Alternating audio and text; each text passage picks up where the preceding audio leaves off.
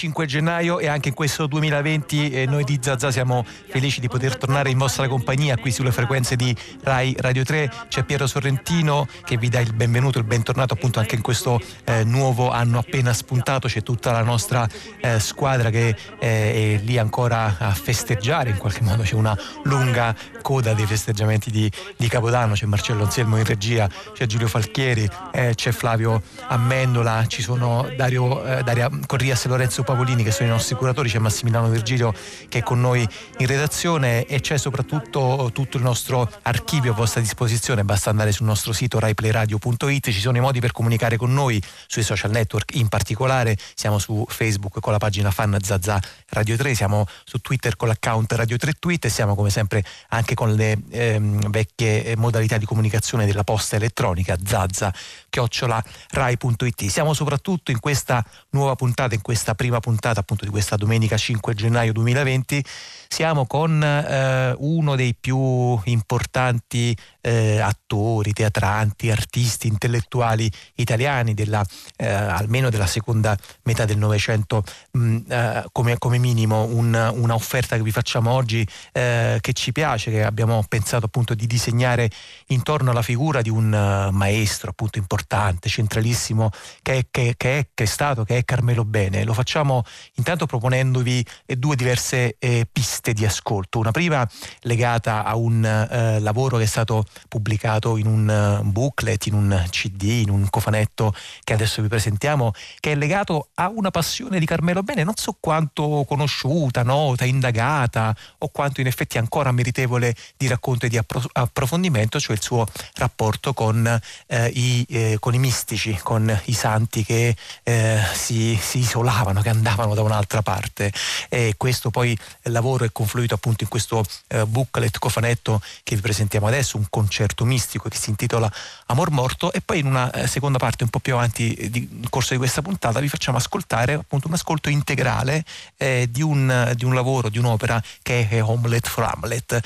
Questo anche in qualche modo a segnare anche l'interesse di questa rete, ma in generale appunto di tutta la Rai per i lavori di Carmelo Bene. La Rai, sapete, diciamo, televisione e radio è un po' una specie di gigantesco forziere che contiene quasi tutta la produzione, almeno nella sua parte più rilevante di Carmelo Bene. Allora, dicevamo, andiamo con ordine. Intanto il disco che è al centro di questa prima parte del pomeriggio di Zazà è un lavoro che contiene intanto una serie di tracce audio realizzate da un'attrice che è Silvia Pasello e da un musicista che è Ares Tavolazzi, e poi accompagnato da un corredo di testi critici e di interventi di saggisti, di studiosi che hanno appunto ragionato spesso intorno all'opera di Carmelo Bene, Stefano Cristante, Tonio Cantorio, Franco Ungaro, ma soprattutto, e ci stanno ascoltando dai nostri studi di Perugia, che ringrazio per il collegamento, Bruna Filippi e Pier Giorgio Giacchè. Buon pomeriggio a tutte e due, ben trovati e buon anno nuovo.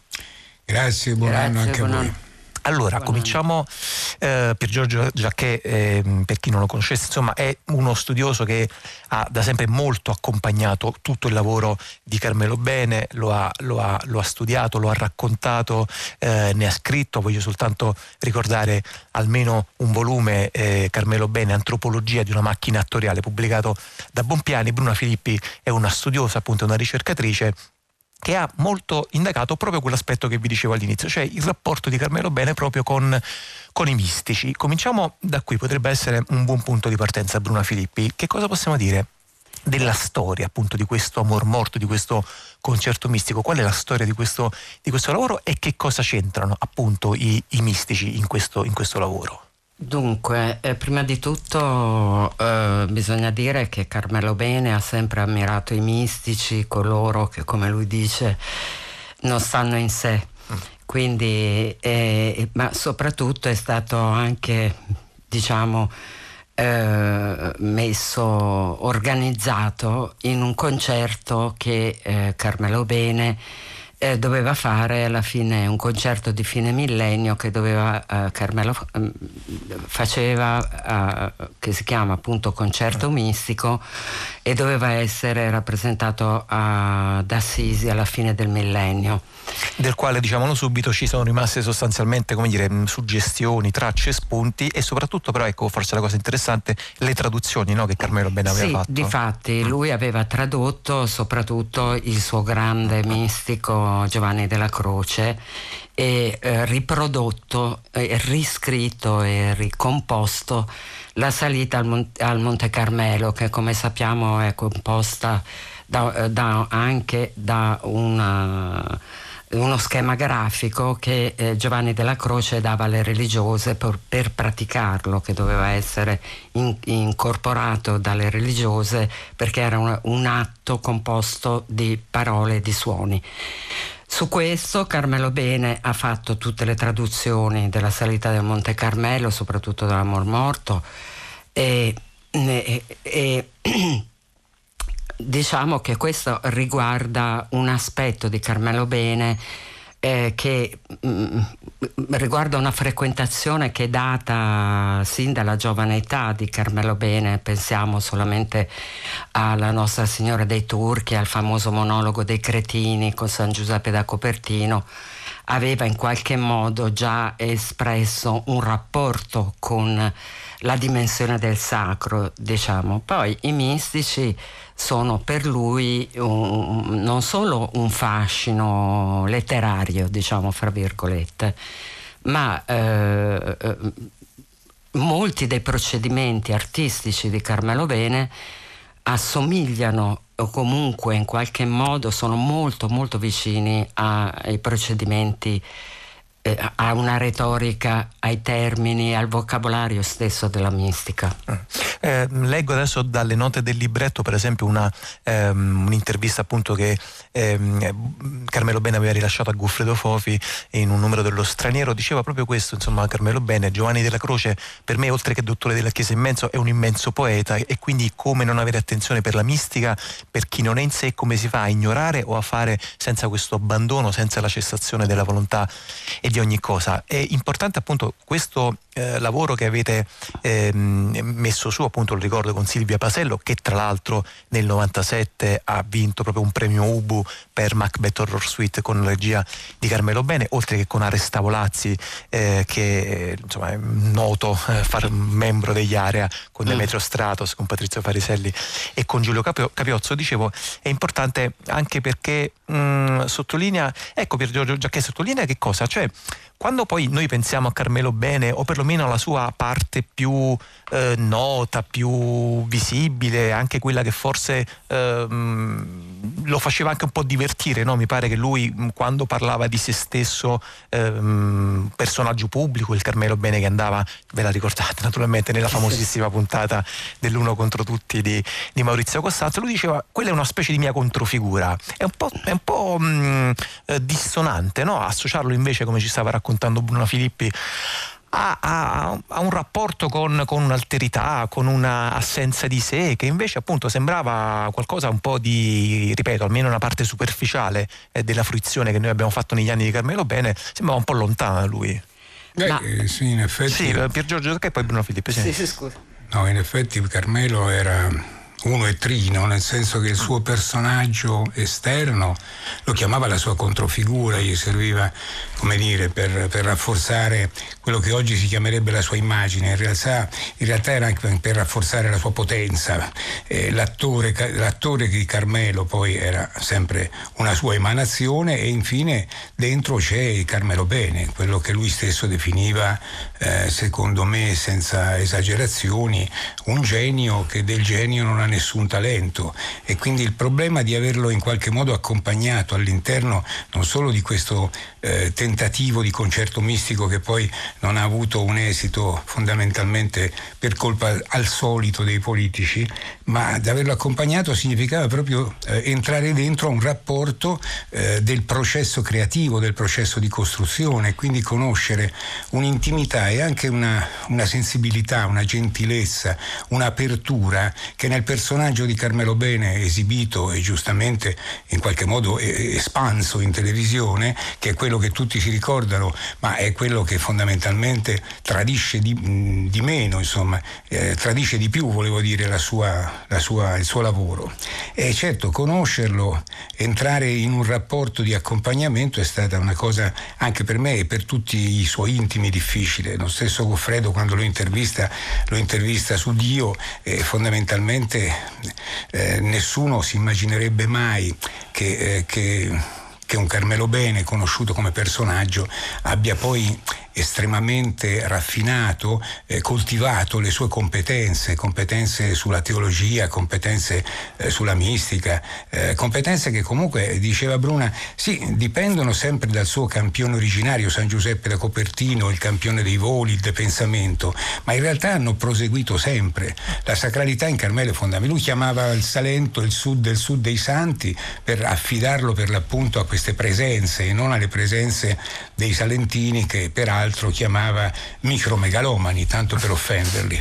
Bruna Filippi voleva aggiungere qualcosa? No, volevo dire che cioè, la tradizione della mistica è antica e Carmelo Bene è un grande fruitore di testi mistici, ma è anche, diciamo, un affascinato da un certo tipo di mistica, che è la mistica dell'inizio dell'epoca moderna, la mistica barocca soprattutto. E quindi bisogna anche intendersi per che cosa si intende mistica, no? Nel senso che normalmente la mistica è rinviata come etimologicamente si immagina, al mistero, un'iniziazione al mistero. Se noi la pigliamo in termini generali, la possiamo definire anche come un'esperienza fruitiva di un assoluto, esperienza come una conoscenza per connaturalità, e è un'esperienza quindi fruitiva perché ha il compimento in se stessa. Io penso che l'arte di Carmelo è profondamente diciamo analoga, potremmo dire, se non proprio simile a quella dei mistici. Si basa su una mancanza, si basa sull'assenza, si basa sul rifiuto che ha Carmelo, appunto, cioè vuole costruire la sua macchina, e la sua macchina è una costruzione, una scrittura del corpo, che è basata sull'erotismo, e anche su questo è molto vicino ai mistici, chiaramente. Sì, scrittura del corpo, poi anche scrittura della voce, ma a questo ci arriviamo tra qualche minuto. Però cominciamo anche un po' a entrare appunto in questo lavoro, in questo disco. Lo ricordo, appunto, un CD, Amor Morto, concerto mistico, realizzato da Silvia Pasello, ve lo dicevo prima, appunto, attrice premio Ubu proprio per un lavoro di Carmelo Bene. Ares Tavolazzi, lo conoscete, l'avete ascoltato negli anni, appunto, musicista degli Area. È un disco che, lo ricordo, contiene testi critici, interventi di Bruna Filippi, Pier Giorgio Giacchè, Franco Ungaro, Tonio Cantoro e Stefano Cristante. Allora, da questo lavoro ascoltiamo oggi almeno un paio di tracce, e la prima delle quali è quella che poi in qualche modo dà anche il titolo a tutto il disco. Questa è L'amore morto.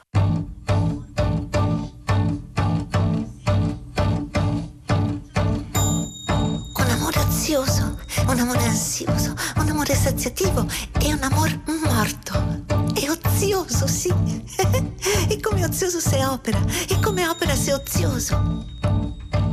È ozioso perché se ne sta contemplando Dio e vedrà essere d'una bontà somma, d'una grandezza infinita, d'una sapienza profonda, e che tanto ricerca dalla creatura, quale, vedendosi essere un nichilo, non può corrispondere a tanta grandezza. Però se ne sta il suo amore, anzi la creatura che possiede il suo amore se ne sta oziosa a considerare le infinite perfezioni di Dio con la sua bassezza, lasciando operare ogni cosa esso Dio, onde in essa sua oziosità opera gran cose. Amore ansioso e siziente, l'anima che ha questo amore con un continuo e spasimato desiderio desidera che tutte le creature conoscano Dio e di conoscerlo ancor lei, e che esso Dio si dia a conoscere a tutti. E non è questo amore ancor lui perfetto perché è in sé desiderio. nostro amore si domanda saziativo, il quale gode tutto Dio, si diletta in Dio, indirizza tutte le opere a Dio, le muove per Dio e le finisce in Dio. E ancora questo amore non è perfetto perché gusta Dio. L'ultimo amore è morto, il quale non desidera, non vuole, non brama e non cerca cosa nessuna, però che l'anima che possiede questo amore non desidera conoscerlo, intenderlo né gustarlo, nulla vuole, nulla sa e nulla vuol potere. E tanto somiglia se gli fossi detto che la fossi Dio, quanto se gli dicessi che la fossi un demonio. E tanto si inalza quando gli fossi detto: tu hai a fruire il paradiso, quanto tu hai a andar nell'inferno. Perché la pena non gli è pena e la gloria non la cerca, vivendo al tutto come morta.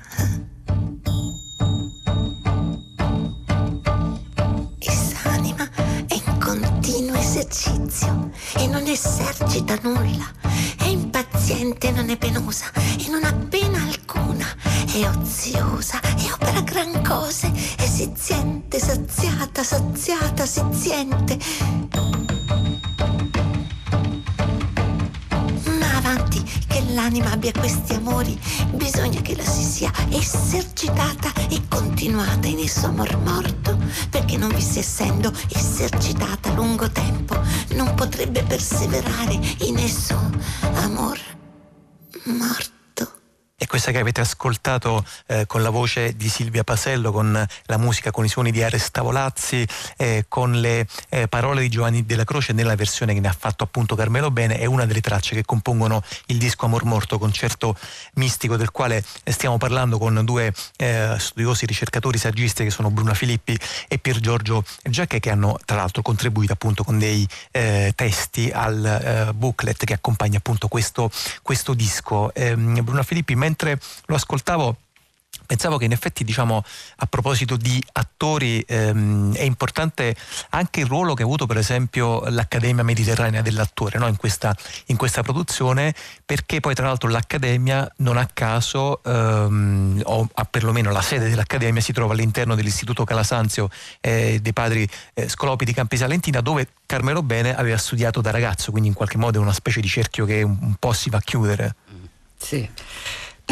Lui ha studiato dagli Scolopi e quindi sicuramente avrà avuto un'iniziazione alla religione, però io penso che Carmelo Bene si sia appropriato in maniera anche insolita della tradizione dei mistici, e soprattutto ha un rapporto da poeta a poeta, soprattutto con Giovanni della Croce. Lui lo ritiene un immenso poeta, anche perché Giovanni della Croce fa cantare, si chiamano canzones i suoi sonetti, proprio perché lui usa delle rime particolari, che è un testo molto musicale e è proprio su questa musicalità, su questa sonorità che penso Carmelo Bene abbia una grande affinità con i mistici.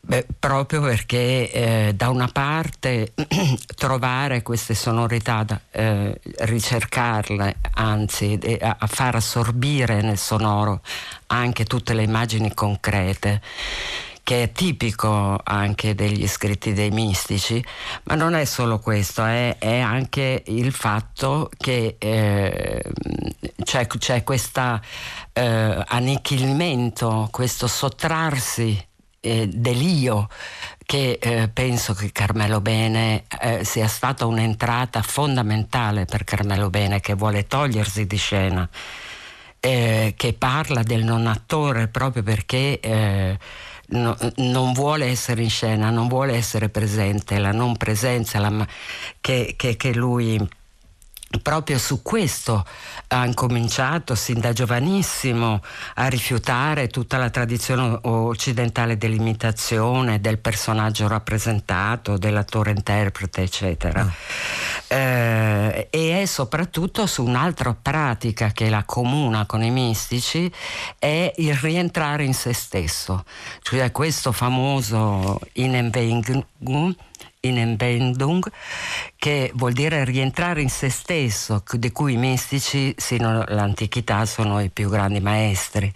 E è proprio da questi viaggi interiori di Carmelo Bene, che mima la sua impotenza, che mette in scena l'assenza di sé, anche rivendicandola contro la materialità e l'evidenza della scena, quello che lui ha chiamato alla Biennale di Venezia l'irrappresentabilità del suo teatro. Ecco, Bruna Filippi, noi diciamo prima abbiamo ascoltato e lei ci stava anche parlando delle parole, no, di Giovanni della Croce, però un po' ce l'aveva accennato all'inizio, questo lavoro è composto anche per esempio da un grafico, c'è proprio un disegno che un disegno del Monte Carmelo che Giovanni della Croce credo insomma usasse per distribuire alle religiose, no? Per indicare loro il percorso per giungere a una...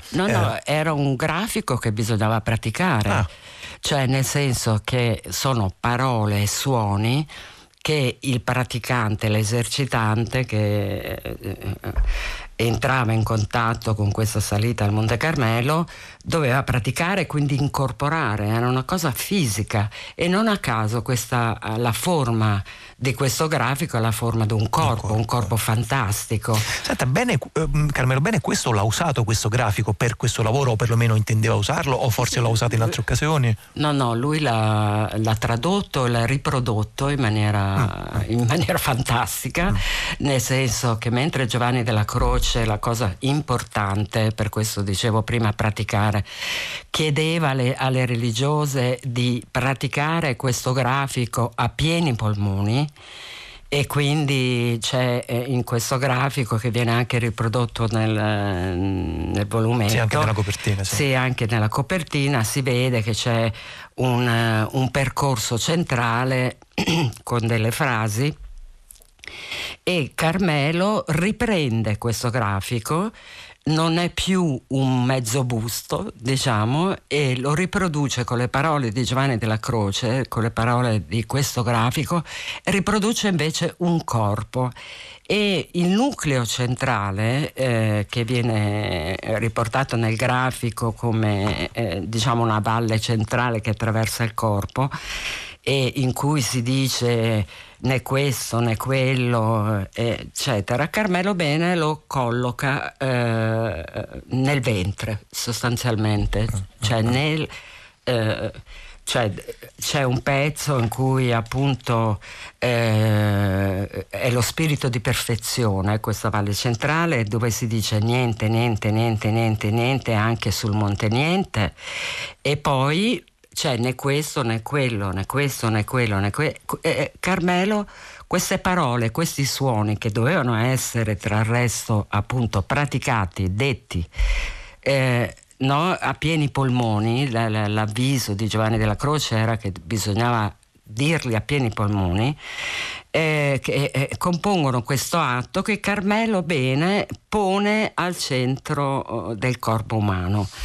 Questo poi, tra l'altro, diciamo, per tacere anche le evidenti suggestioni che proprio il nome, no? Il Monte Carmelo, su Carmelo Bene dovevano evidentemente... Cioè, c'è un'aggiunta dello stato mitico di questo Monte Carmelo, perché già è un mito all'interno della tradizione sia orientale che occidentale della mistica, ma poi appunto il nome Carmelo ha raddoppiato questa fascinazione.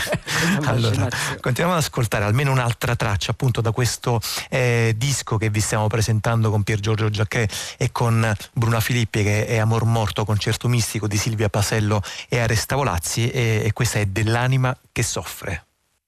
Vivo, ma in me non vivo, e tanto spero che moro di non morire. In me non son più vivo. Senza Dio viver non posso, di Lui e me privo, questa vita che sarà? 1000 morti mi darà, se in esta vita io spero, morendo che non moro.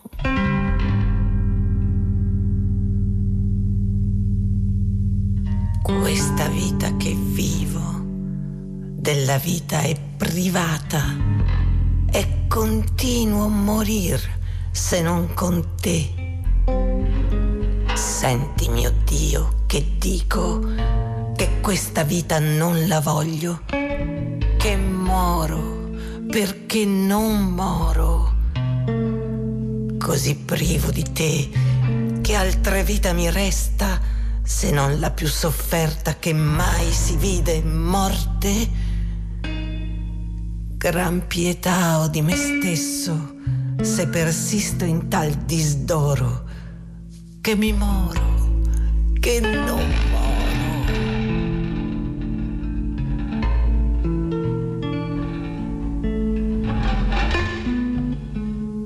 Il pesce fuor dell'acqua anche un sollievo trova, se la morte che prova gli guadagna la morte. Ma che morte può eguagliare la miseria di mia vita, se più vivo dove moro?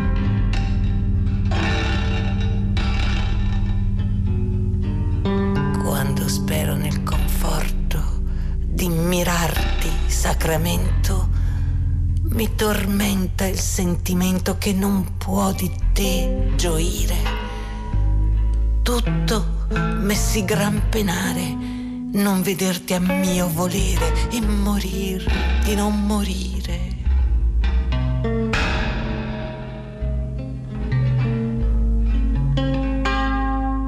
Se gioisco, Signore, dello sperar vederti, il non poter più averti raddoppia il mio dolore.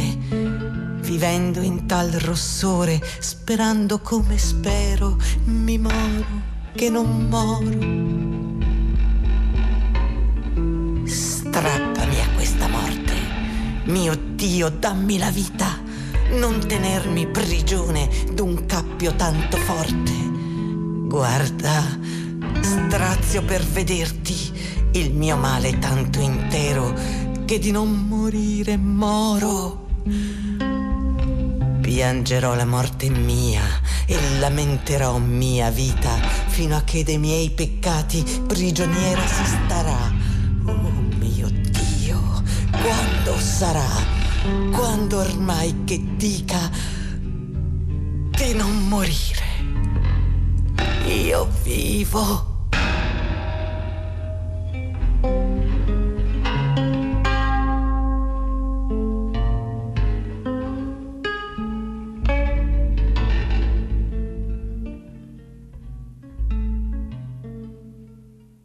Che lavoro che hanno fatto Silvia Pasello e Ares Tavolazzi, portando su disco appunto questo Amor Morto, concerto mistico che Carmelo Bene aveva pensato e inteso di realizzare, e poi purtroppo insomma non è riuscito a portarlo a compimento, ma insomma poi le eredità artistiche servono anche a questo, in qualche modo a portare avanti nel tempo, appunto anche nel 2020, cose che sono rimaste soltanto inespresse. Prima di passare con Pier Giorgio Giacchè a presentare ai nostri ascoltatori e alle nostre ascoltatrici il lavoro che stiamo per proporvi in maniera integrale, cioè appunto questo Hommelette for Hamlet, volevo chiedere a entrambi un'altra cosa legata al sud. Il paesaggio salentino, il Salento delle radici, è molto al centro, no? Insomma, di queste riflessioni, ma più in generale credo proprio praticamente in tutta l'opera, o quasi tutta l'opera di Carmelo Bene, che ha intrecciato moltissimo appunto il suo lavoro a quel sud in maniera quasi inestricabile. Questo è un sud, diciamo, colto senz'altro, però anche un po' occulto, che sembra quasi fatto apposta per fare esperienza di quella idea di sacro di cui ci stava raccontando Bruna Filippi all'inizio. Che cosa ci insegna, secondo voi, Carmelo Bene sul Salento, appunto su quella certa idea di Salento? Prima Bruna Filippi e poi Pier Giorgio Giacchè. Ma io vorrei volentieri lasciare la parola a Pier Giorgio Giacchè, che ha studiato questo aspetto in maniera più Ma intanto la prima profonda. Cosa semplice da dire è che Carmelo Bene è il primo e forse l'unico che ha capovolto l'atteggiamento del Sud perché era un atteggiamento tradizionalmente, ma anche per questioni di sudditanza economica, rivolto verso il nord. Quando lui parla di sud, del sud dei santi, dice che la virtù del sud, soprattutto dell'estremo sud di questa penisola, isola salentina, era la virtù di guardare verso il mare, verso il cielo, non verso il nord, quindi trovare l'oltremare, trovare l'infinito, l'oltrecielo, ed era una possibilità che in dimensioni diverse, se non sei in un finisterre, non hai. E questa è un'indicazione prima. Poi dopo certo c'è il suo paesaggio, c'è il paesaggio, ma il paesaggio antropico oltre che il paesaggio reale, che viene assolutamente attraversato sia dai romanzi, da Nostra Signora dei Turchi, dal Credito Italiano. Cioè non bisogna dimenticare che poi Carmelo Bene ha fatto veramente di tutto, come dice lo slogan della Rai, di più. Questo è il problema. Volevo, se posso, certo, aggiungere prima una correzione per l'ascoltatore, perché il cofanetto si presenta con questa grafica di Juan de la Cruz, non vorrei che fosse frainteso, perché l'Amor Morto in realtà è una poesia di Maria Maddalena dei Pazzi. Dentro cioè c'è la centralità di Juan de la Cruz, perché Juan de la Cruz è mistico e poeta, è il suo maestro teorico che va verso il nada, cioè il sogno di Carmelo è di riuscire a fare delle cose che non abbiano nessuna forma, nessun modo, come diceva appunto Juan de la Cruz. Però il suo amore per la mistica era soprattutto verso la mistica femminile, sia medievale che barocca. Ha saccheggiato prima, durante il processo di costruzione di questo concerto, che non ha avuto esito pubblico, ma di cui ci sono molte tracce, non solo testi ma anche musiche di David Bellugi. C'è proprio un progetto, diciamo, abbastanza curato, e attraversato per esempio da Angela da Foligno a Maria Maddalena dei Pazzi sia le mistiche femminili più importanti, quelle che come Angela da Foligno vogliono baciare tutto il corpo del Cristo morto, e quelle come Maria Maddalena dei Pazzi che vogliono dimostrare che l'amore appagato è l'amor morto, l'amore. E allora su Carmelo volevo dire un'altra piccola cosa, cioè la morte, il nulla, cioè c'è questa l'assonanza, diciamo, più interessante che c'è con la mistica, perché altrimenti si compiono, diciamo, perché Carmelo della mistica che cosa ne fa? Ne fa come spiegava prima Bruna, ne fa un alimento e una struttura del proprio corpo, la rende atletica, la rende attoriale, ne fa un esercizio. Di questo quindi diciamo non c'è più forse trascendenza, ma c'è una profondità di immanenza che gli serve alla costruzione della sua attorialità, che peraltro, come sapete, è una parola proprio totalmente inventata da Carmelo, è un aggettivo sostantivato. Prima si diceva attorale, si rivolgeva all'attore, e con lui si dice attoriale, che è qualcosa di più complesso. Allora, queste sono giustissime le correzioni che ha appena portato Pier Giorgio Giacchè. Chiuderei questa prima parte, questo primo capitolo legato appunto a questo Amor Morto concerto mistico, per aprire una seconda pagina legata invece all'ascolto che stiamo per proporre appunto in questa domenica 5 gennaio qui su Radio 3 con gli ascoltatori e le ascoltatrici di Zazà, che questo lavoro, questo Hommelette for Hamlet, dunque è un lavoro che era stato realizzato nel 1987, pensato come spettacolo teatrale e come opera per la televisione. Una versione per la televisione però era stata trasmessa da Rai 3 credo soltanto nel 1990, insomma comunque un po' di anni dopo. Era andato in scena il 10 novembre appunto 1987 a Bari al Teatro Piccinni, ed è una delle versioni, delle rivisitazioni, delle riscritture delle opere di Shakespeare che aveva realizzato Carmelo Bene, che a sua volta poi rileggeva Shakespeare attraverso la lente di un poeta francese che è stato Jules Laforgue. Volevo chiedere a Pier Giorgio Giacchè che cosa ha portato Carmelo Bene non tanto a Shakespeare quanto a Laforgue, e però che cosa in realtà poi emerge da, diciamo, da questa triangolazione Bene, Laforgue, Shakespeare. Questa triangolazione è davvero una trinità, nel senso lui adopera sia Laforgue che Shakespeare, ma non c'è due senza tre sostanzialmente. È quello che lui aggiunge a partire da Laforgue, perché in realtà c'è una forse, se uno va a rileggersi per esempio il primo saggetto scritto da Carmelo Bene, che era un testo intitolato, se non sbaglio, Pinocchio, Manon e altri scritti, a un certo punto c'è uno scritto, ci sono poche frasi relative all'Amleto, e l'Amleto, come sapete, è il teatro per noi, insomma è il centro, è il teatro sacro, il personaggio mito dell'arte teatrale occidentale. E lui scrive in questo, ve lo leggo perché contro tutti i registi, contro tutti gli attori che lo hanno preceduto, oggi dovremmo dire anche contro tutti quelli che l'hanno seguito, che la loro tragedia per loro è il testo, dice l'autore ha voluto, eccetera eccetera. Parlare di Shakespeare è come parlare di Dio, è bello perché non esiste. Chi era Amleto prima del primo atto? Come era suo padre? Che scuola aveva frequentato? La scolastica? Ma noi cominciamo tutto dal sesto atto. Il passato è passato, lo si concede in vita, figuriamoci in scena. Questo cominciare tutto dal sesto atto è il primo debito che deve a Laforgue, perché Laforgue lo stesso suggerisce la stessa cosa, e insieme suggerisce alla fine di un scritto importante che si chiama Amleto o la pietà filiale, che in francese in realtà si chiama se non sbaglio la suite Amleto o le suite de la pitié filiale, in un testo che Moralité légendaire che non credo che sia tradotto in italiano.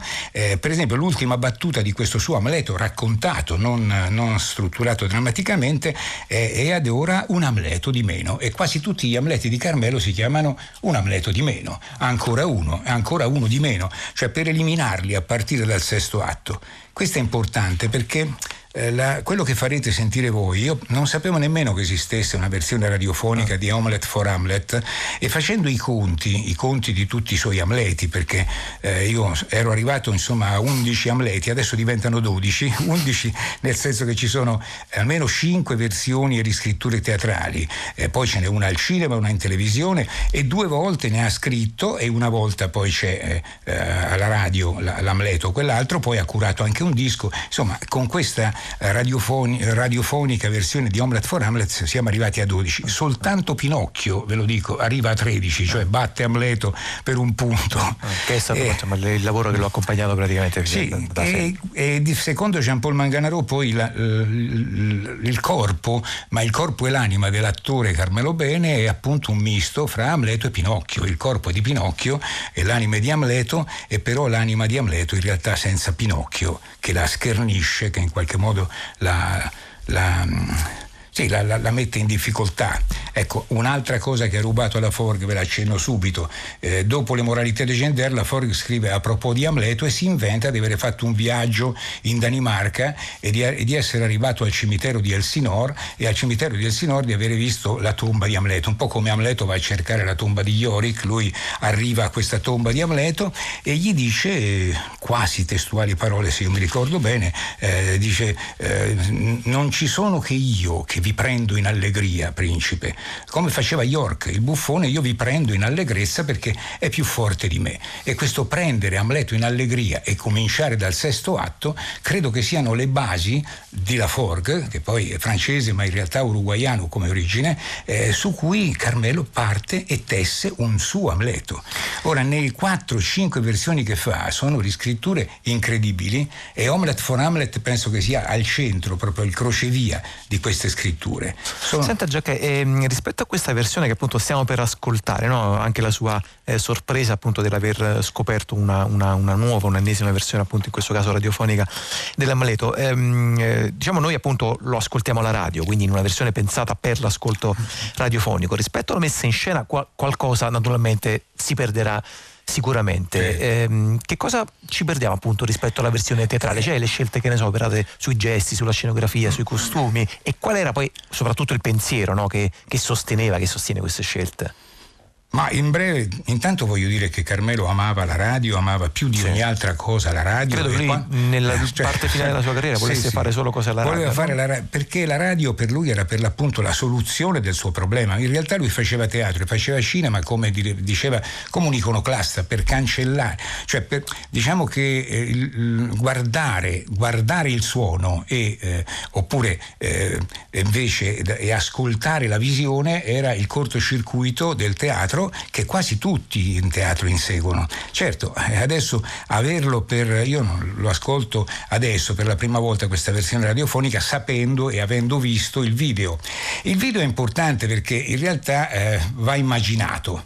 Se però Carmelo ha sempre pensato di volere uno spettatore estetico, credo che l'ascoltatore che si mette adesso ad ascoltare Hommelette for Hamlet dovrebbe diventare un ascoltatore visionario, tanto per fare il paio, e immaginarsi perlomeno la situazione, la condizione, perché questa Hommelette for Hamlet si svolge in una specie di monumento funebre, in un cimitero pieno di attori statue, di angeli sostanzialmente barocchi che si muovono o si semimuovono e che cambiano spesso, movimentano spesso questo monumento, che sempre monumento rimane, al centro del quale qualche volta c'è Carmelo, ma qualche altra volta invece ci sono dei cantanti, perché qui non si tratta solo di Shakespeare, non si tratta solo di Laforgue, qui dentro c'è Verdi per esempio, qui dentro c'è Gozzano, qui dentro ci sono tutti i masnadieri di Verdi, sono presi proprio come testo sul padre, e poi ci sono un sacco di altre, mi viene da dire, è veramente un omelette, e dentro l'omelette, in questa omelette veramente c'è di tutto, tutti gli ingredienti, i condimenti, tutte le sostanze, tutti gli accidenti che hanno fino a qui, fino a lì e anche dopo costruito il rapporto fra Amleto e Carmelo Bene, e per cui si può veramente dire, e anche guardando al film, guardando al video, andando al cinema a vedere un Amleto di meno, si può veramente dire che lui l'Amleto l'ha rifatto, ma non chirurgicamente, l'ha resuscitato, perché partendo dal sesto atto l'ha resuscitato. Guardate bene, dentro c'è Shakespeare e si sente, dentro le battute per esempio, credo che si sentano anche, si vedono poi nel video, ma le battute del famoso monologo sono come nei film già fatti, come nei film e come nelle versioni teatrali che Carmelo ha già fatto, sono dei biglietti, sono dei pizzini dati da leggere ad Orazio, che è veramente vestito di nero come Amleto, mentre Amleto è più buffo, è più libero, è sempre birichino, è più pinocchiesco, e questo Orazio li legge, li mangia, li sputa, non li capisce, per cui tritando addirittura dei pezzi sacri, insomma, come il monologo dell'essere e non essere, e però aggiungendoci dentro brani di poesia, brani di musica, cioè ricompone un qualcosa che io penso francamente, no, lo dico da fanatico evidentemente, cioè da fans, credo che è il miglior Amleto, prima ancora che l'abbia fatto Shakespeare e dopo Shakespeare. Qualche coordinata su Hommelette for Hamlet molto meglio di me ve l'ha data Pier Giorgio Giacchè. Io mi limito a dirvi che oltre a Carmelo Bene gli altri interpreti che ascolterete sono Ugo Tram, Marina Polla De Luca, Achille Brugnini, Stefania De Sanctis, Vladimiro Weiman, Osvaldo Cattaneo, Walter Esposito, Franco Felice, Luciano Fiaschi, Davide Riboli e Andrea Zuccolo. La durata di Hommelette for Hamlet è di circa un'ora. Buon ascolto.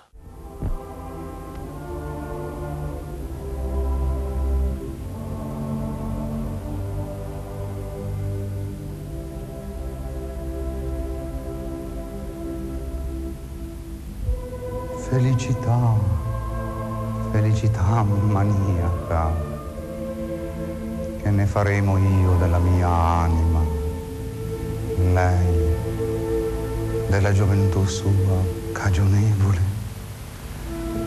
lei che è tutto il mio cuore e la mia vita. E dove sarà quest'ora? Forse piange, o se fuori con questo tempaccio troppo umana. Da che storie in casa, e se dentro e non dorme per questo ventaccio. Si figura felice a tutti i costi, si dice, tutto fuorché il mio cuore resti così incompreso. Riguardati, te ne scongiuro, poveraccio d'un cuore alle strette, o languori tra i pianti. Tu miseria, questa miseria di voler essere la nostra donna, strapaese, famiglia, case nere di notte, vento, freddo, in convento, un convento del borgo natale, di tra il liceo e la prefettura, e di rimpetto la cattedrale con quelle anonime vesti vigie in preghiera e cucito, e bastare e sprezza tutto quanto non sia che questa vita di vestale provinciale. tuttavia ghiaccia per sempre. Io non veda dal vivo la tua scenetta fatale. Ma non puoi, non può stare. Non sei come le altre, avvinghiate alle tende, alla finestra, sul tramonto che sguazza nel sangue. Tu non ne hai l'età, dimmi che tu non avrai mai l'età. Me lo prometti, è vero, che te ne starai buona come un angelo. Sì, perché tu non avrai mai l'età. Passa ghiaccia per sempre, gli occhi a terra, sempre irriconciliati. I tuoi begli occhi, o come lei è laggiù, come la notte è nera. Poiché la vita è una stordente fiera e creatura routine, che noi morremo.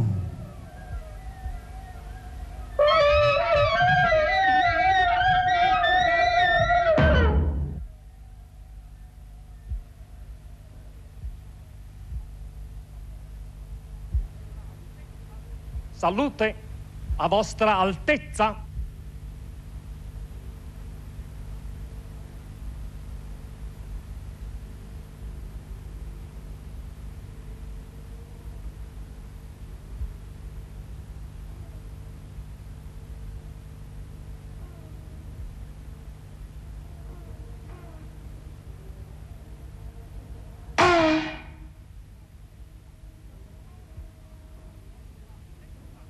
Salute, a vostra altezza.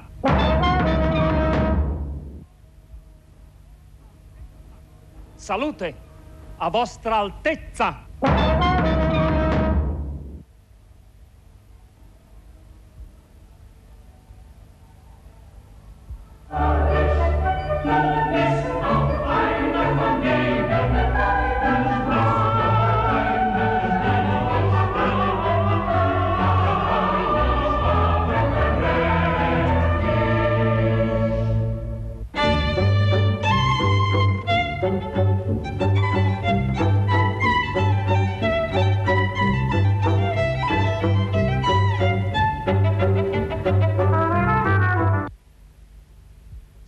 Monsignore?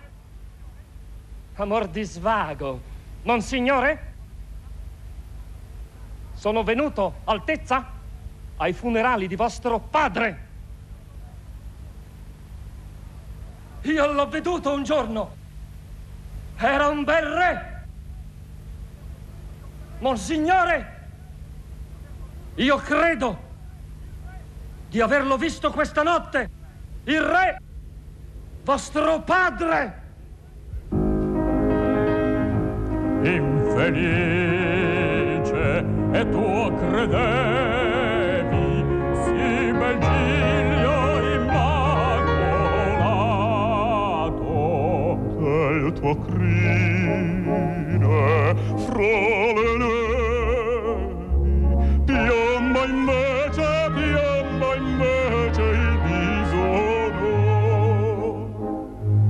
Ah, perché l'età d'inferno, giovin core maserbato, mi dovevo gli anni almeno far di gelo.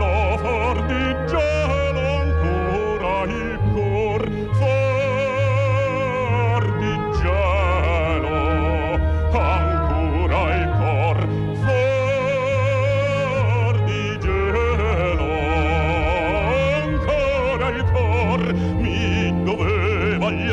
almeno far di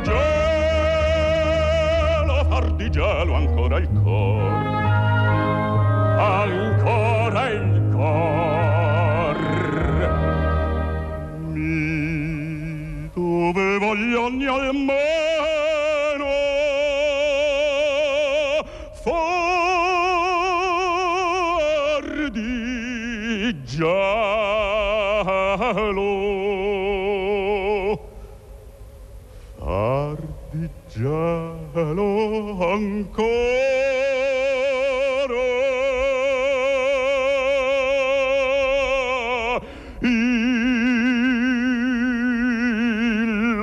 cor.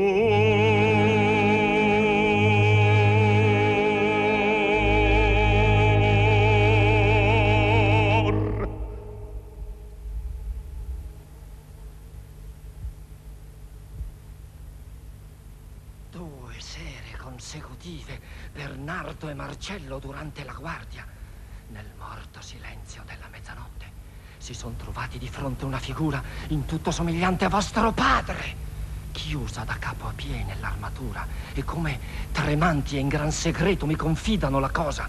La terza notte volli io montare la guardia con loro, e così, esattamente nell'ora e nell'aspetto che mi avevano annunciato, ecco il fantasma a confermare, a accreditare tutto quanto mi avevano detto. Vostro padre! Subito l'ho riconosciuto. Non sono così simili queste due mani. Ad un certo punto parve che levasse il capo come per disporsi a parlare, ma in quello stesso istante cantò forte il gallo dell'alba e a quel grido la cosa svanì.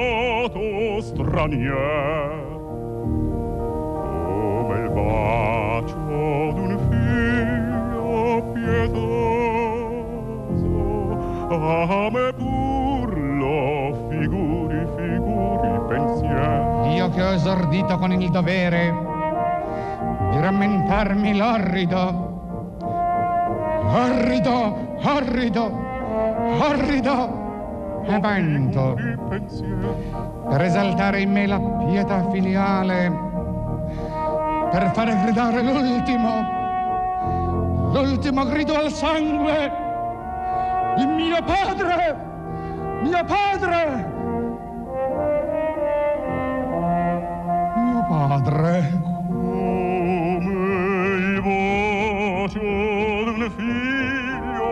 Io che ho voluto riscaldarmi il piatto, figuri il pensiero, riscaldare il mio piatto della vendetta come il bacio d'un figlio. Ecco che invece ho preso un figlio pietoso, ho preso gusto all'opera, mi scordai di mio padre, come il bacio. Assassinato il bravo uomo, figlio pietoso, assassinato. Mi scordai di mia madre, prostituta, ma ha distrutto la donna questa visione.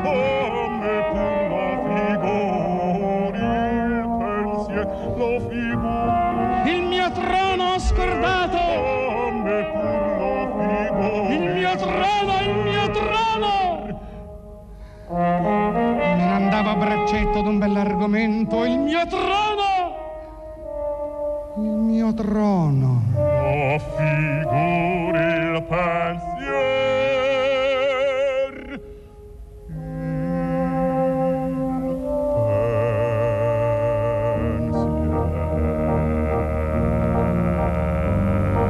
C'è un mostro estremo.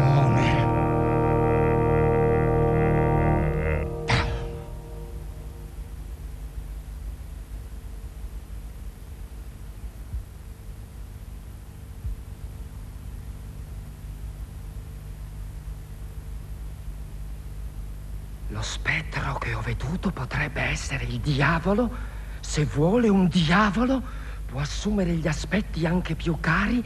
Un diavolo potentissimo com'è può cogliermi in quest'attimo di splene, malinconia e menarmi a perdizione. No, non mancheranno altre più serie occasioni al mio intento.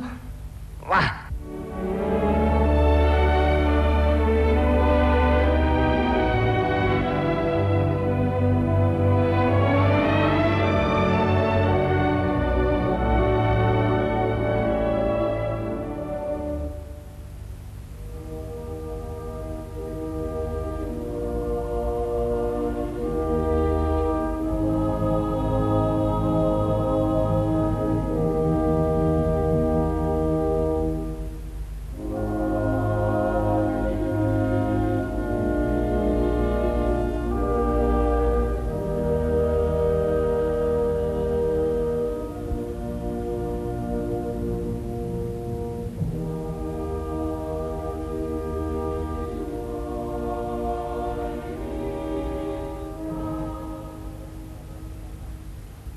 Il mio corpo, sorella, ha tanto male alla sua anima bella.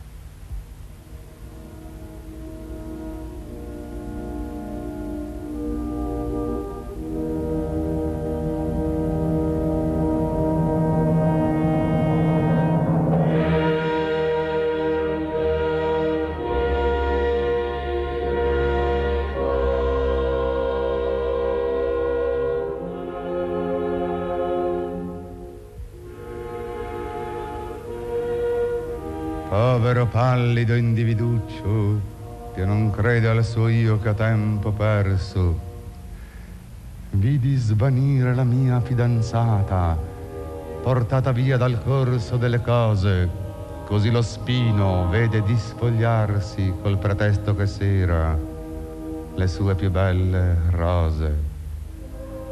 O notte anniversaria questa a tutte le valchirie del vento son tornate a mugghiare agli spifferi dell'uscio. Vessoli! Che importa è stordirsene prima che si deve. Troppo tardi. La mia follia piccolina è morta. Se può morir domani e non ancora trovato amor, queste mie labbra non hanno ancora trovato donna che le baciò. Nessuna mi si è abbandonata, a mai nessuna m'ha stretta al cor, solo amore ho sputato sulla carne.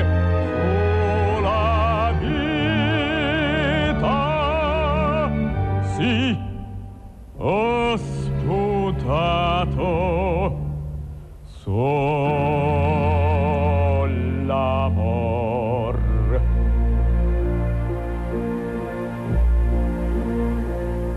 Se può morir domani e non ancora trovato amor, a mai nessuna m'ha stretta al cuore, a mai nessuna m'ha stretta al cuore. E sento dovunque bruti ai che s'accoppiano osceni sì.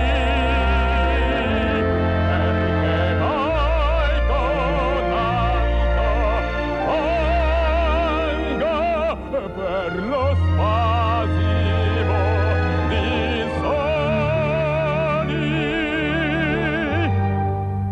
3 minuti, ma è così.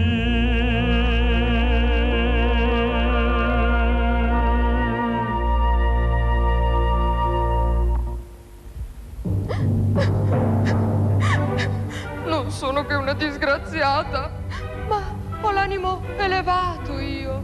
Sa Dio quante sublimi eroine ho logorato in palcoscenico, ma quando ho letto la mia parte scritta così da te in quella specie di commedia, proprio così il nostro misero destino, pietoso, impietoso, come devi essere unico e incompreso tu, e non matto, come dice la gente.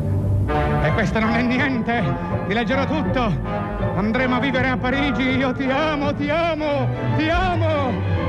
Vestiti, vestiti, vestiti. Tu sei un angelo in scena, un mostro sacro. Vestiti, faremo colpo, vestiti. Me ne fotto del mio trono, i morti sono morti. Vedremo il mondo, Parigi, vita mia. A noi due.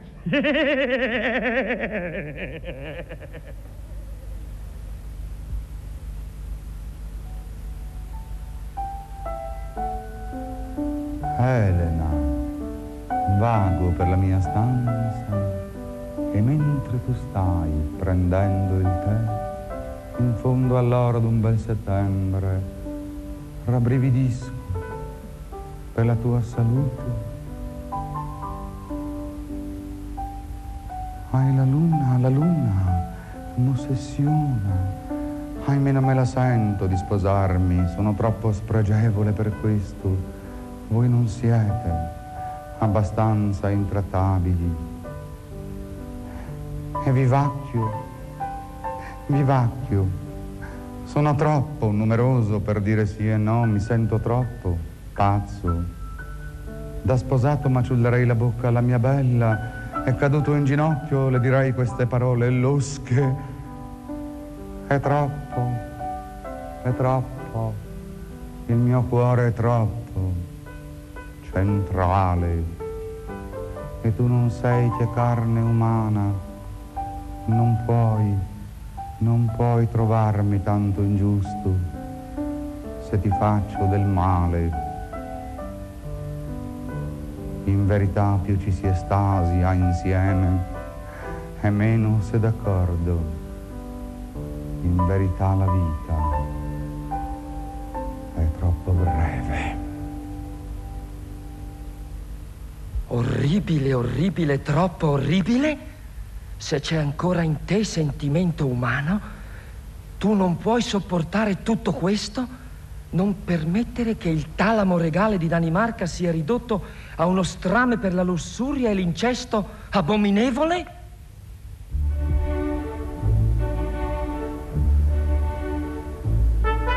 Perdono. Non l'ho fatta apposta, ordinami qualsiasi espiazione.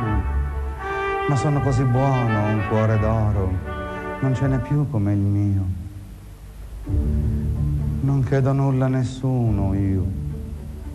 Sono senza un amico, non ho un amico che sappia raccontare la mia storia, un amico che mi preceda dappertutto per evitarmi quelle spiegazioni che m'ammazzano.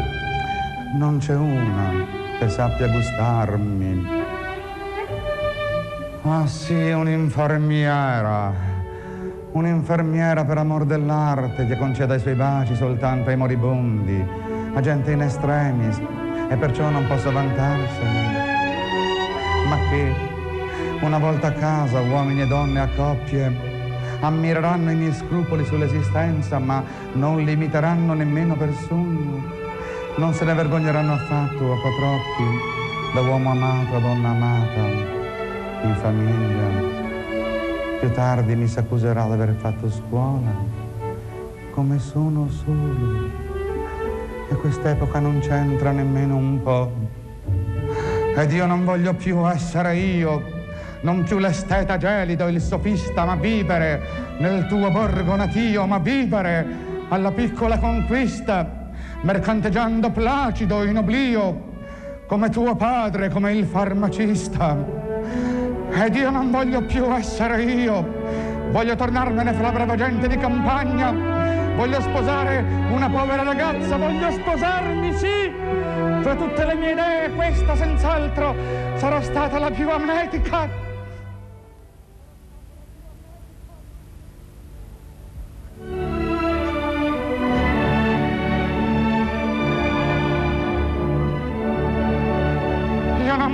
Vedere le lacrime delle ragazze, sì,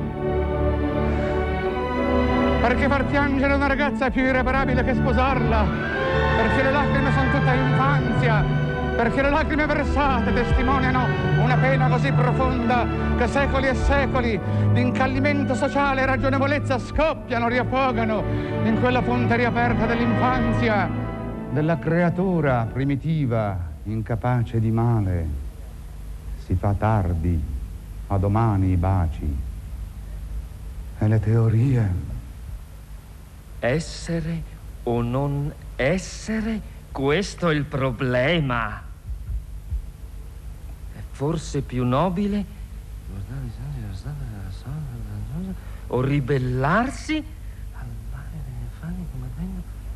morire, dormire, più nulla, e con un sonno fermare i battiti del cuore e le infinite offese della carne. Morire, dormire, dormire, forse sognare? Ah! Non sono che una disgraziata, ma ho l'animo elevato, io. Dio solo sa quante sublimi eroine ho logorato in palcoscenico, ma quante devi averne fatte soffrire anche tu, se tu sapessi che gran cuore ho io. Basta, non ne posso più di questa esistenza cinica, vuota. Domani pianto tutto, me ne vado, me ne torno a Calais, mi faccio monaca per dedicarmi ai poveri feriti della guerra dei 100 anni.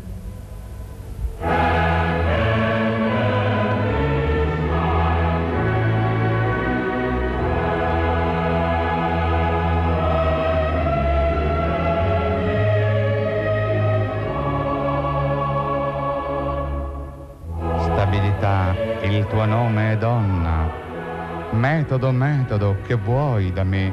Lo sai che ho morso il frutto dell'incoscienza, che sono io colui che annuncia la nuova legge al figlio della donna, colui che detronizza l'imperativo categorico per instaurare in sua vece l'imperativo climaterico.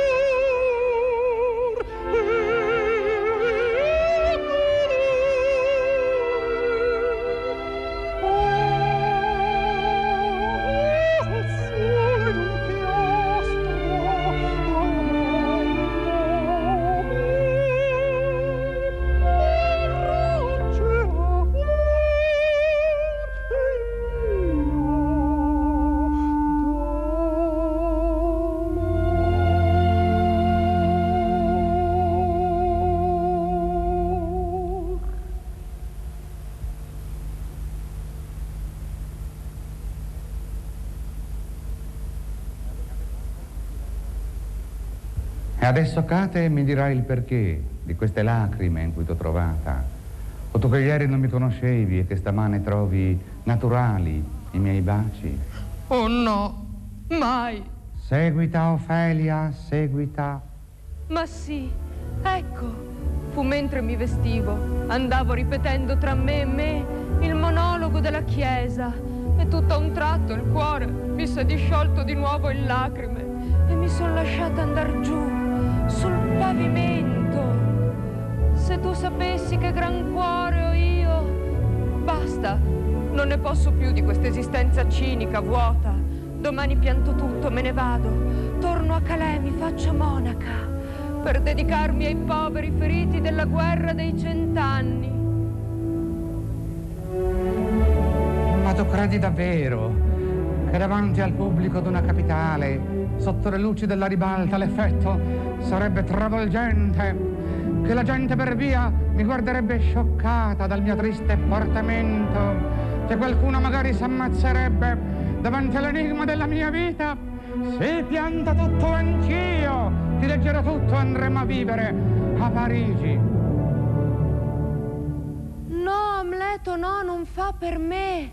Voglio ritirarmi, farmi monaca, dedicarmi ai poveri feriti dell'incresciosissima guerra dei 100 anni e pregare per te. Mai, Cate, mai. Asciugatene, prego, quei begli occhi interessanti, termina di vestirti, t'amo, t'amo, e tu mi direi grazie per questa immensità. Cristo, non ero che uno scolaretto, mi mancava la prova della ribalta, io non ho ancora dato nemmeno un quarto di quanto dentro, e lei, come sinceramente, chimericamente, bella lei, con quegli occhi che sanno tutto tutto e a volte niente niente, il suo essere temprato per far cose di cui si parlerà tra un millennio. Ci capiamo noi due, faremo colpo, come Ofelia, a quell'aria formalista, ma che la mette in forma lei. Sì, voglio amarti tutta la vita. Effettivamente non sono poi tanto male, mi insegnerai a conoscermi a fondo, io sono così idonea a essere plasmata. Posso darti del tu? Si racconta di più di un assassino che, sedendo a teatro ad ascoltare un dramma, preso e profondamente scosso dall'artificio scenico, subito lì dov'era rivelò il suo delitto. Io farò a questi attori recitare un qualcosa di simile alla morte di mio padre davanti a mio zio. Ne seguirò il contegno, lo toccherò sul vivo. Se appena un fremito saprò il da farsi, il dramma e la trappola in cui sorprenderò la coscienza del re.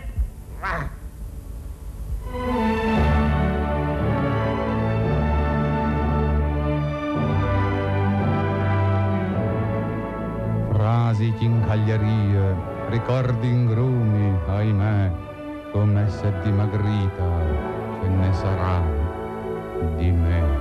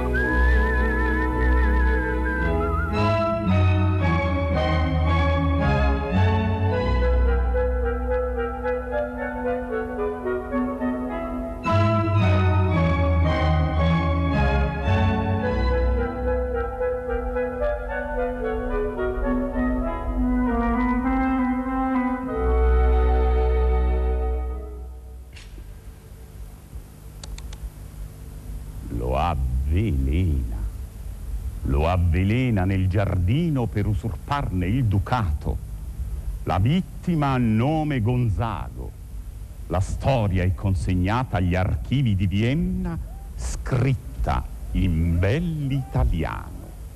Vendetta, tu onormi come angeli d'ira, udrò del fratello le sante virtù.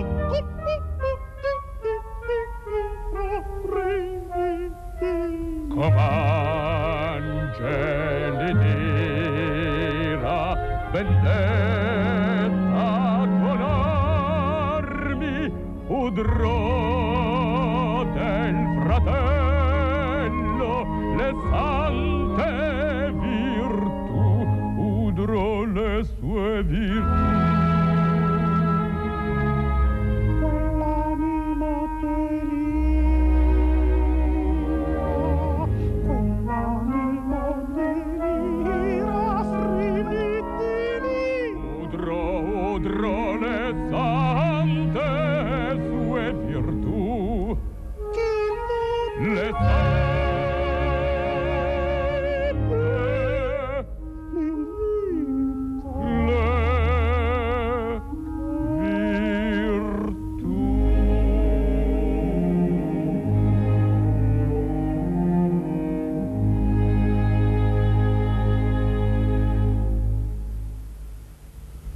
Ora vedrete come l'assassino conquista la moglie dell'assassinato.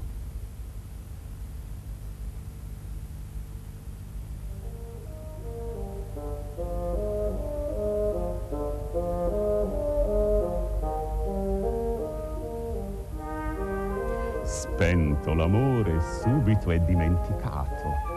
L'impeto della gioia e del dolore i suoi propositi stessi distrugge da sé. Dove più esulta la gioia, più è grave il dolore. Mutiamo gioia e duolo per lieve cagione. Il mondo non è eterno e non è cosa strana che muti col mutar di fortuna l'amore.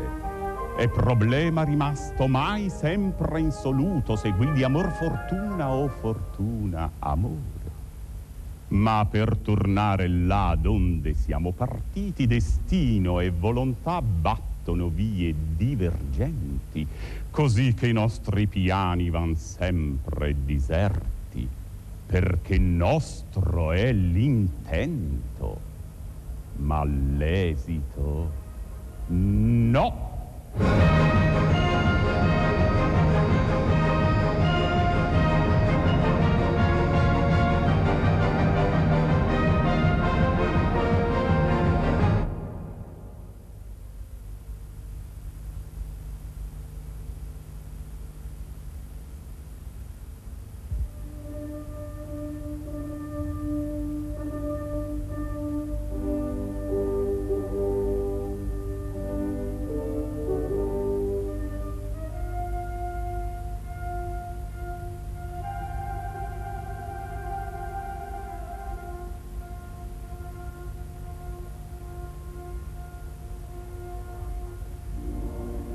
Questo dramma per me non è nulla.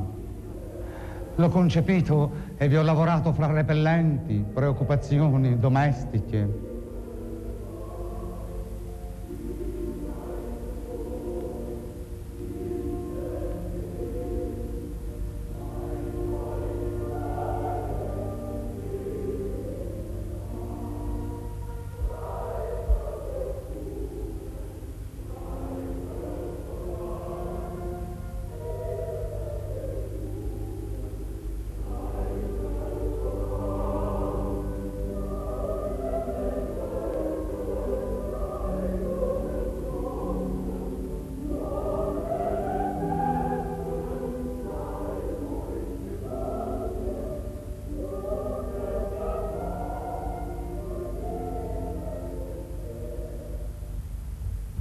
Ricordi, una volta eri solo, ti svegliavi, prendevi il caffè nella stanza disfatta, senza fare toilette.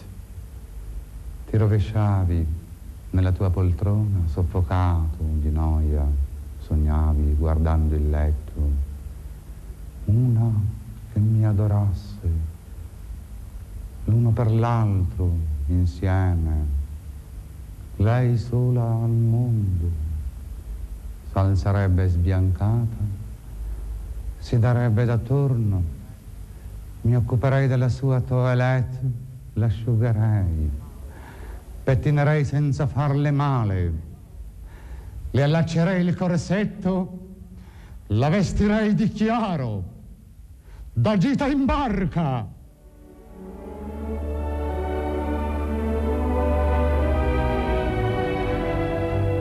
E sognerei sì che una volta laggiù, invece di goderne, sognerei finalmente d'essere solo. Solo prendere un treno, visitare gli amici, i caffè, osservare i passanti, perso.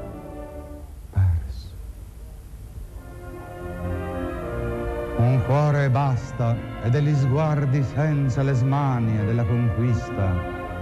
Sono così estenuato d'arte, questo ripetermi, che mal di testa. Non ne posso più di questa esistenza claustrale. Tu non mi trovi in carta pecorita, ma ti amo, senz'altra preoccupazione che non sia quella di piacerti, affinché tu mi adotti. Avrò anch'io i miei dolori, non è vero? Non devi piangere così, non piangere.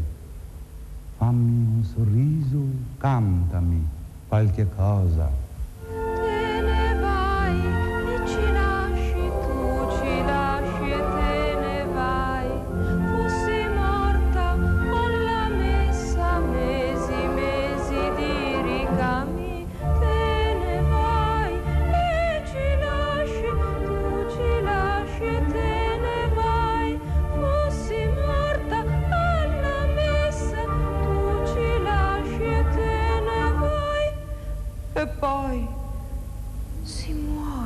No, morire, io non voglio morire, voglio vedere tutta la terra, voglio la verità sulle fanciulle. Amami a fuoco lento. Sì, inventariami.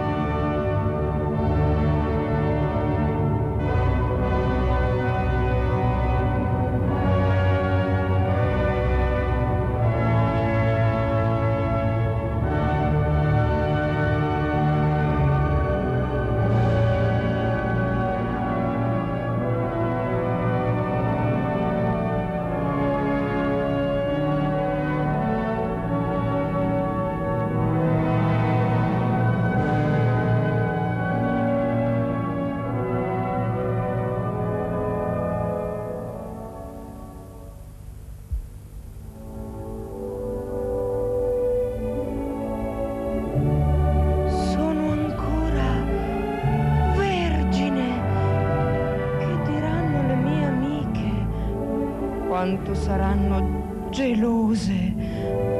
Sono sposata dei Filistei. Per loro una certa cosa è capitata pesantemente, brutalmente, subito dopo il ballo, senza che vi fossero preparate. Prima di potersi raccapezzare, sono state giustiziate.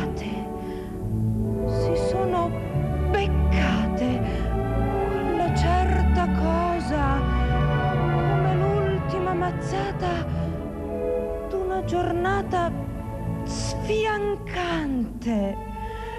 E io invece, eccomi qua, fresca, arroventata dagli amplessi della notte, con davanti a me tutta una giornata per far galoppare l'immaginazione, aguzzare i nervi nell'attesa.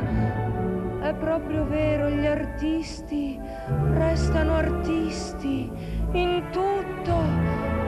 All'arte, come dice il mio buon principe, sono felice. quanto saranno gelose le mie amiche.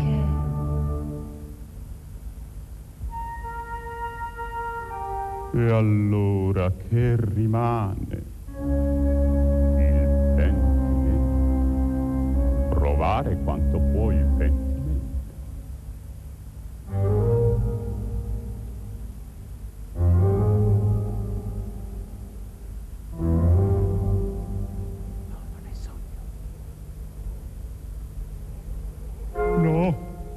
Non è sogno. L'alma invade. Son due giganti. E mostra l'etra. Fiamme sugli occhi. Fiamme le spade.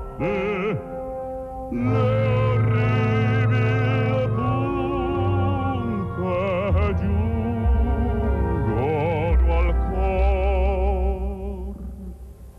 Spiriti fermate, quilom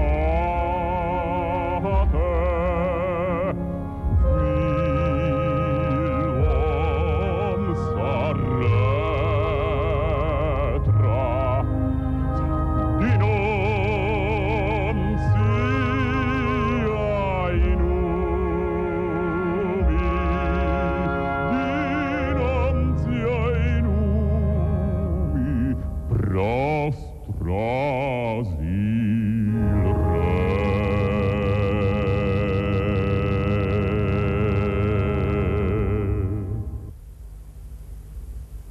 Che può mai il pentimento quando uno non riesce a pentirsi?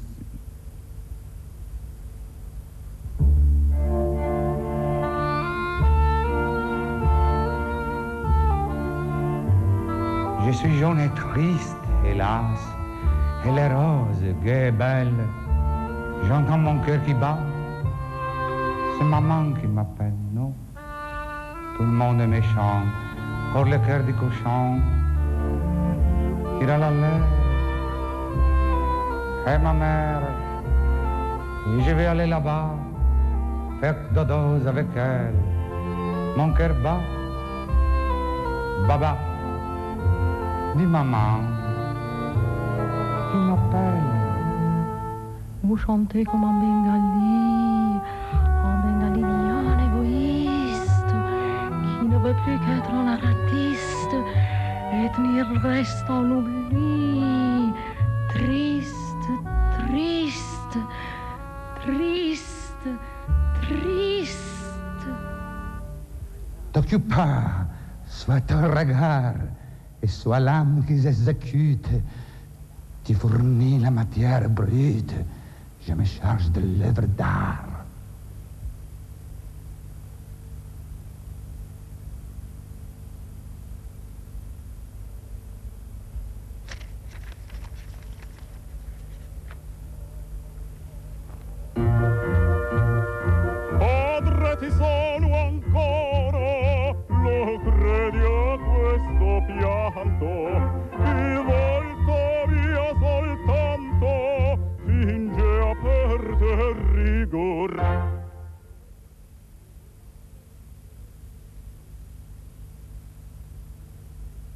Ora è il momento giusto, ora che sta pregando, ora lo faccio, così va in cielo ed io son vendicato.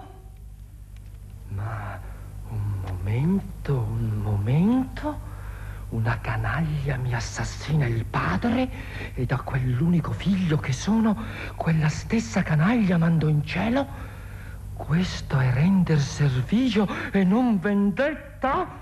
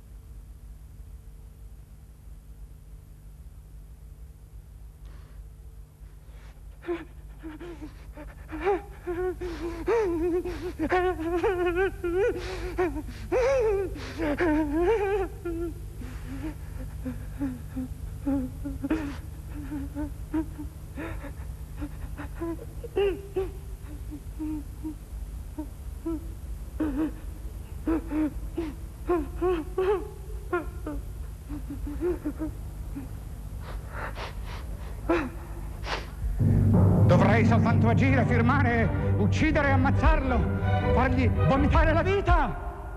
Mi sono fatto la mano con Polonia, mi stava spiando da dietro la razzo della strage degli innocenti. A tutti contro di me. E domani magari sarà Laerte, e dopodomani Fortebraccio, quel dirimpettaio. Bisogna uccidere o evadere da qui, o evadere, libertà, amare, vivere e sognare, esser celebri lontano da qui, cara, aurea mediocritas, ma l'arte è tanto grande e la vita è così breve.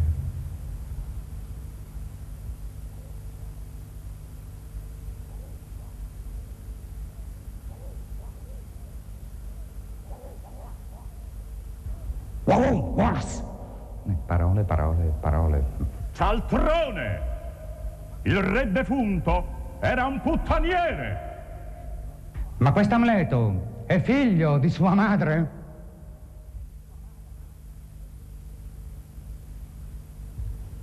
Lili,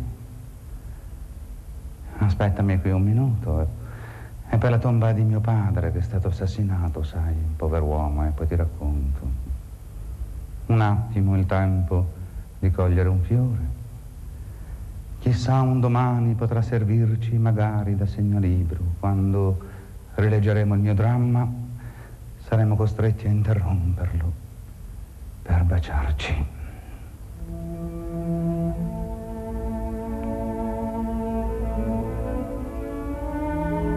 Alas Poor Yorick era un ragazzo d'un umorismo infinito. Mio fratello, stessa madre per 9 mesi, fu qualcuno, si prendeva per qualcuno, aveva un ego minuzioso e scaltro, e ora niente,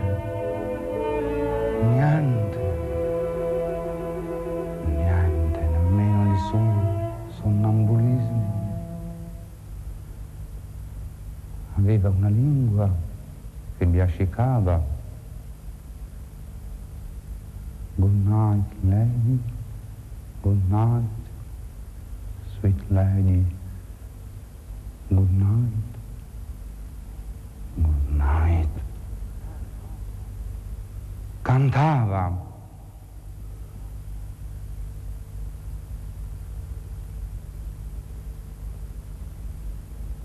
Prevedeva.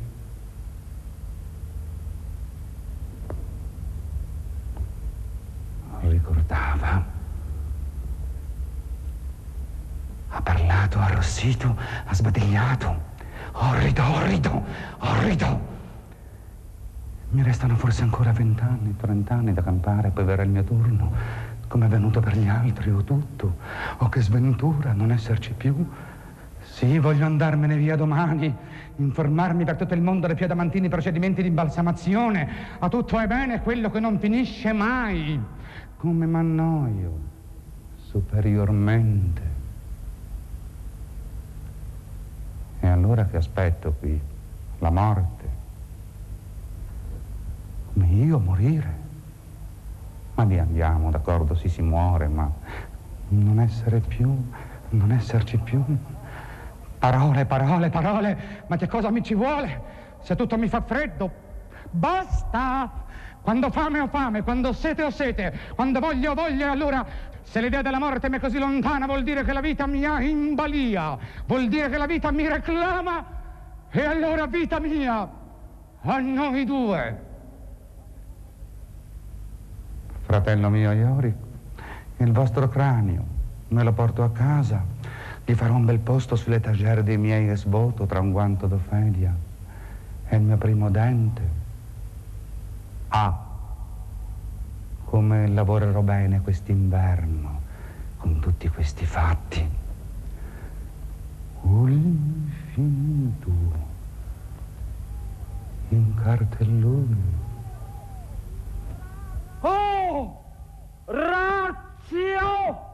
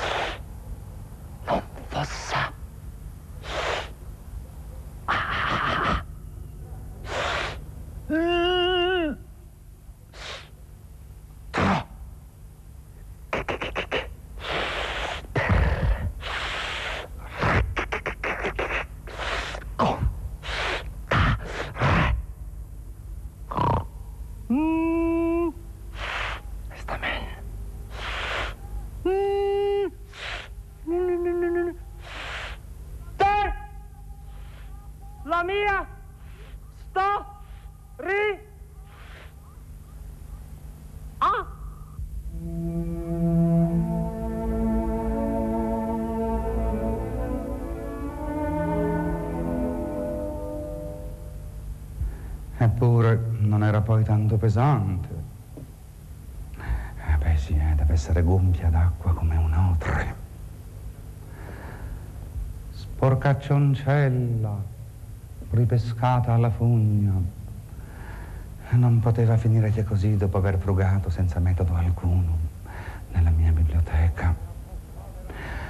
Povera ragazza, così magra e così eroica, così inviolata e così modesta. Pazienza. Lo sfacelo. Domani quel cafone di Fortebraccio ne avrebbe fatto la sua amante. Lei ne sarebbe morta di vergogna. Ne sarebbe morta. La conosco bene, l'ho ammaestrata io. Ne sarebbe morta lasciandosi alle spalle un'assai brutta nomea di belle Hélène. Mentre invece così, grazie a me. Povera Ofelia, povera Lili. Ma l'arte è tanto grande e la vita è così breve. E allora il male che non potevo fare a meno di farle la fece diventare così magra, che l'anello di fidanzamento da me una volta infilato dal dito le cadeva giù ogni momento, un prova celeste. Aveva l'aria troppo deperibile. Avrei dovuto spaccarle gli occhi, lavarmici dentro le mani. Devo badare a me stesso. Che peccato se fossi invecchiata. Amante del Fortebraccio, per di più. Ofelia, perché non eri nata mia compagna? Perché non mi sei stata sconosciuta? Quel tanto che bastasse, l'ho aiutata a sfiorire. Il fato ha compiuto il resto. Aveva un busto angelico. Aveva un busto angelico. E che ci posso fare oramai? 10 anni! 10 anni della mia vita si risuscita! 10 anni!